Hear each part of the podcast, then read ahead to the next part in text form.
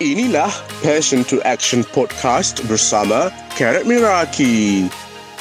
Di mana anda boleh dengar action steps untuk berankan servis anda sekaligus menaikkan bisnes anda. Jom kita dengar episod kali ini dengan host kita, Karat Miraki. Hi, welcome to another session of Passion to Action podcast. I'm your host Carrot dan dalam sesi hari ini kita nak bercakap berkenaan something yang I rasa is going to be very fun. So untuk sesi hari ini, I want to talk about tips planning di bulan puasa.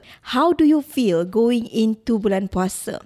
Okay, as a business owner, I rasa bulan puasa is a lot about giving back. It's a lot about macam sharing values kan. Dan dia adalah bulan yang baik. Okay, then of course untuk kita at the same time, a lot of us ramai yang push sale masa bulan puasa. Dan I rasa I nak share beberapa tips yang I rasa macam very good untuk you. This is your first time planning for a big month. Okay. Now, uh, the reason why I pick this topic adalah disebabkan I rasa sekarang ni is a great time untuk kita mula buat planning. Kalau selama ni you buat um, you buat content ataupun you push masuk ke bulan puasa tanpa buat planning, I hope daripada sesi hari ni dapat bantu untuk you rasa macam more ready. Ah macam tu. Okay, I decided untuk break down into lima easy step supaya you boleh salin, you boleh take note dan you boleh execute mengikut step by step because that's how I like to do it. Okay, when it comes to doing anything in my life, I believe I adalah seorang yang I need to know the step. Ada tak yang macam I Kalau kita tak ada start tu Yet It's hard for me untuk mula. I kena nampak jalan At least lah The first three step. Dan bila I dah mula Barulah kita nampak The next step and the future. Dan of course Sebagai business owner We cannot predict Things that's going to happen to us Ataupun things That is going to happen In the future Because um, things change. Okay, we can only plan but sometimes things will change. But today, this five easy step akan bantu untuk you move forward supaya you nampak the first five step yang you kena guna ataupun you kena buat in order to make sure bulan puasa tu you dapat fully utilize untuk business you dengan baik. Okay, so step yang pertama. Kita start terus dengan step yang pertama which is to lock down on one promotion or campaign. Okay, step yang pertama adalah lock down on one campaign or promotion. Okay, promotion tu maksudnya apa? Promotion tu maksudnya any sales. Okay, any sales. Campaign tu tak semestinya berkaitan dengan sale. Okay, campaign adalah sesuatu yang kita nak buat dan kita buat planning untuk campaign supaya kita boleh jalankan campaign tersebut dengan baik. Ha, macam tu. Okay, so I nak break down into dua jenis. Yang buat sale ataupun yang tak buat sale. Dan the reason why I nak share both because I know ada business owner yang bulan puasa sale dia adalah masa itulah sale dia rendah. Contoh-contohnya business service. Contohnya seperti fotografer, okay, event planner dan sebagainya. Bulan puasa itulah job kurang. Okay, makeup artist for example. Bulan puasa tu lah job kurang. Sebabnya orang dah masuk untuk menjual barang-barang mereka. So, untuk orang beli servis kita ni rendah sikit. Ah, rendah sikit. So, That's why I pecahkan kepada dua. Untuk bisnes yang memang boom, memang push sale masa bulan puasa, boleh fokus kepada sale. Untuk bisnes yang uh, tak fokus kepada sale bulan ni, ataupun bulan puasa ni, you boleh fokus kepada campaign. Okay, fokus kepada campaign. So apa contoh-contoh promotion and campaign? Okay, promotion ni macam saya cakap, dia adalah untuk dapatkan sale. So, contohnya kita nak buat combo. Contohnya kita nak buat bundle. Contohnya kita nak buat campaign raya, dapat certain discount ataupun coupon code. Okay, dan yang kedua adalah untuk bukan sale. Okay, kalau bukan sale, contohnya kita nak buat campaign untuk jana testimoni. Okay. Kalau sebelum ni you tak pernah jaga testimoni you ataupun you tak berapa pay attention to getting more testimoni, okay, this is might be the time untuk you mula dapatkan testimoni. Dapatkan testimoni. Uh, dan juga dapatkan feedback untuk business you. Sama ada ada benda yang you boleh improve ataupun inilah masa untuk buat giveaway.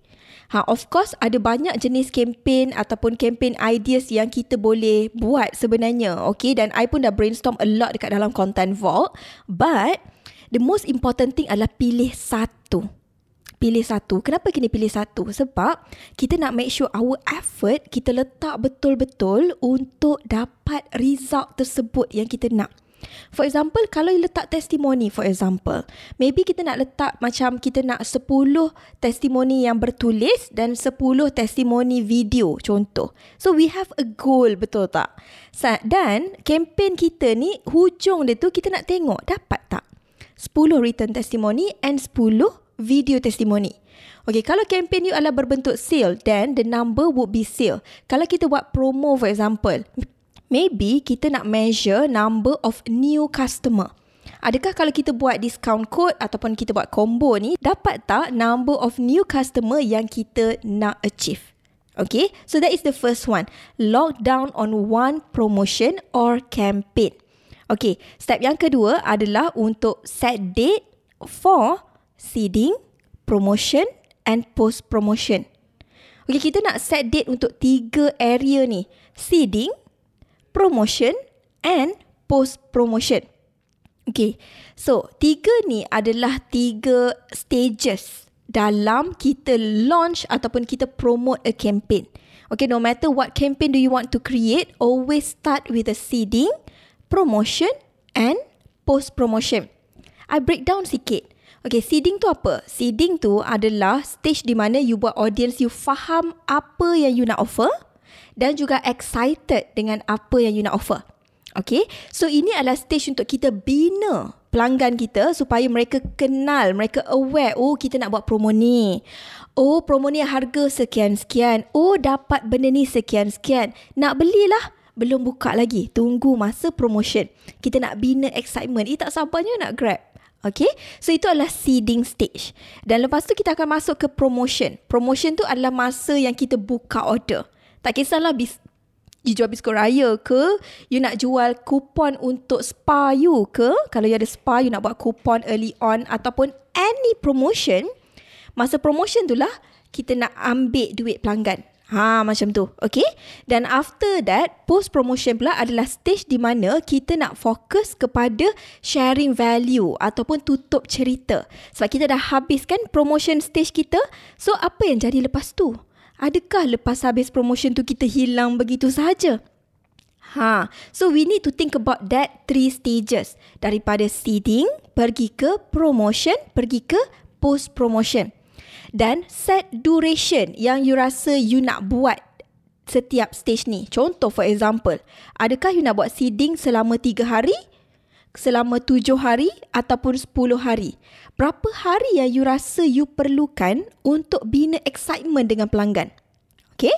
Dan untuk promotion pula decide nak 7 hari, 10 hari, 14 hari, 30 hari, how many days do you want untuk bina? Okay, untuk bina that campaign. Supaya orang beli ataupun supaya orang isi testimoni, supaya dapat testimoni tu supaya at the end of the promotion, you dapat hit your target numbers. No matter what kind of number that is. Okay? Okay, I'm very excited. I hope you are. Sebab kalau you buat apa yang I share ni, you rasa macam um, nampak lebih smooth proses you untuk buat planning untuk masuk ke bulan puasa. Okay? So, yang ketiga adalah untuk plan number of content for each stages. Ha, dekat step yang ketiga ni, bila kita dah decide apa campaign yang kita nak buat, okay, then it's time untuk kita decide berapa content yang you nak post masa seeding, berapa content yang you nak post masa promotion, dan berapa content you nak buat masa post promotion. Ha, macam I personally, usually masa seeding, konten tak banyak sangat. Okay, contohnya kita akan buat dua konten sehari. Ha, macam tu. And then bila masuk promotion, kita akan masuk ke stage untuk tiga posting sehari. Dan bila dah masuk post promotion, okay, bila post promotion, I akan fokus kepada satu konten sehari. So daripada sini kan kita boleh buat kiraan, betul tak? So kita nampak okay seeding dua konten sehari, po- uh, promotion tiga konten sehari dan post promotion satu konten sehari. Dan bila kita letak our numbers, benda ni akan bantu kita untuk masuk ke step yang keempat. Which is untuk, eh bukan, bukan, belum lagi. Okay, step yang keempat. Okay, step yang keempat kita akan masuk untuk list type of post. Kita dah decide dah. kita nak post konten kita dua konten sehari masa seeding untuk bina excitement. Konten tu konten apa? Ah itu kita kena jawab pula. Konten apa? Adakah kita nak buat carousel? Adakah kita nak buat gambar ataupun kita nak buat um, video ataupun testimoni? So, kita ada empat jenis konten ni kita nak susun. Kita nak susun masa seeding ada konten apa? Okay. Masa promotion ada konten apa? Masa post promotion ada konten apa? Simple je kan betul tak? The planning sebenarnya we don't need to overcomplicate ourselves sebenarnya. When it comes to planning, we need to work in a way benda tu memudahkan kita. Itu function planning. Planning adalah kerja-kerja untuk memudahkan kita in the future during execution stage. So bila kita buat planning macam ni early on, ini akan bantu untuk kita rasa more prepared dan kita rasa masuk promotion tu tak berat. Ah tak berat. Ah dan I rasa kan benda tu is normal untuk kita rasa overwhelmed ataupun kita rasa macam excited tapi pada masa sama stress a bit sebab kita tak ada planning. Dan bila kita buat planning, kita break things down into smaller chunks then it becomes so much easier for us. Dan I'm not saying it's easy as in senang je nak buat semua ni. And I know how hard planning is for some people. Okay, and I acknowledge that. Tapi kan, I I rasa macam kalau kita follow step yang I share ni, it becomes more bearable. Okay, it becomes more bearable.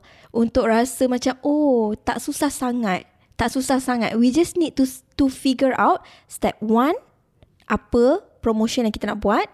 Step two, letak duration kita nak buat promotion tu berapa lama, seeding tu berapa lama, post promotion berapa lama. Lepas tu kita plan number of content yang kita nak post dekat setiap stage. Okay, yang ni kita nak post uh, dua content, kita nak buat untuk lima hari, total sepuluh content. Uh, macam tu. Okay. Lepas tu kita masuk ke step yang seterusnya which is untuk decide jen, uh, uh, jenis content yang kita boleh bubuh. Kita boleh bubuh. Yang boleh jenis konten yang kita boleh letak uh, which is um, carousel, foto, video ataupun testimoni. Ha, so daripada sini kita dah letak dah planning kita. Okay. Dan lepas tu barulah kita masuk ke execution untuk content ideas. Barulah kita fikir, okay carousel ni pasal apa? uh, kalau video ni nak bubuh video apa untuk bagi orang excited masa seeding, untuk bagi orang nak beli masa promotion. Ha, semua tu adalah content-content ideas. Ha, so kita kan selalu kan I, I bukan kita lah. I mean like sometimes kan I selalu terlalu fokus kepada content ideas. Terlalu fokus kepada content ideas. Tapi I terlupa pasal the planning part ataupun the intentional part. Dan bila kita work in a way, it is more intentional. Apa content yang kita nak buat, berapa duration yang kita nak buat, mudah kerja kita untuk decide. Content idea yang kita ada ni deserve to be dekat mana. Adakah ini content value yang kita nak letak masa promotion? Adakah ini content yang sesuai masa seeding? Dan kita akan nampak uh, kita akan lebih nampak bila kita buat mengikut step by step yang I share tadi. Ha. So topik I share hari ni a bit um, practical, technical sikit. Okay, hari ni kita tak share topik motivation because I rasa macam I dah share banyak sangat dalam topik personal growth and motivation. So I like to take untuk shake things up untuk I share topik-topik lain juga dan I hope you get something daripada apa yang I share tadi so kita recap balik 5 step untuk you buat planning sebelum masuk bulan puasa. Step yang pertama adalah lockdown on one promotion or campaign. Step two adalah set date for seeding, promotion and post promotion. Step 3 adalah plan number of content for each stages. Seeding nak post berapa, promotion nak post berapa kali sehari, ah semua tu. Step yang keempat adalah list the type of content you want to create. Okay, kita ada carousel, foto, video ataupun testimoni. Ha, so kita nak letak dekat mana. Okay, dan finally step yang kelima adalah start creating your content, which is develop your content ideas. Ha, macam tu. Okay. So this five easy step is very easy to do. Itu sahaja daripada I hari ini. Thank you so much. Assalamualaikum.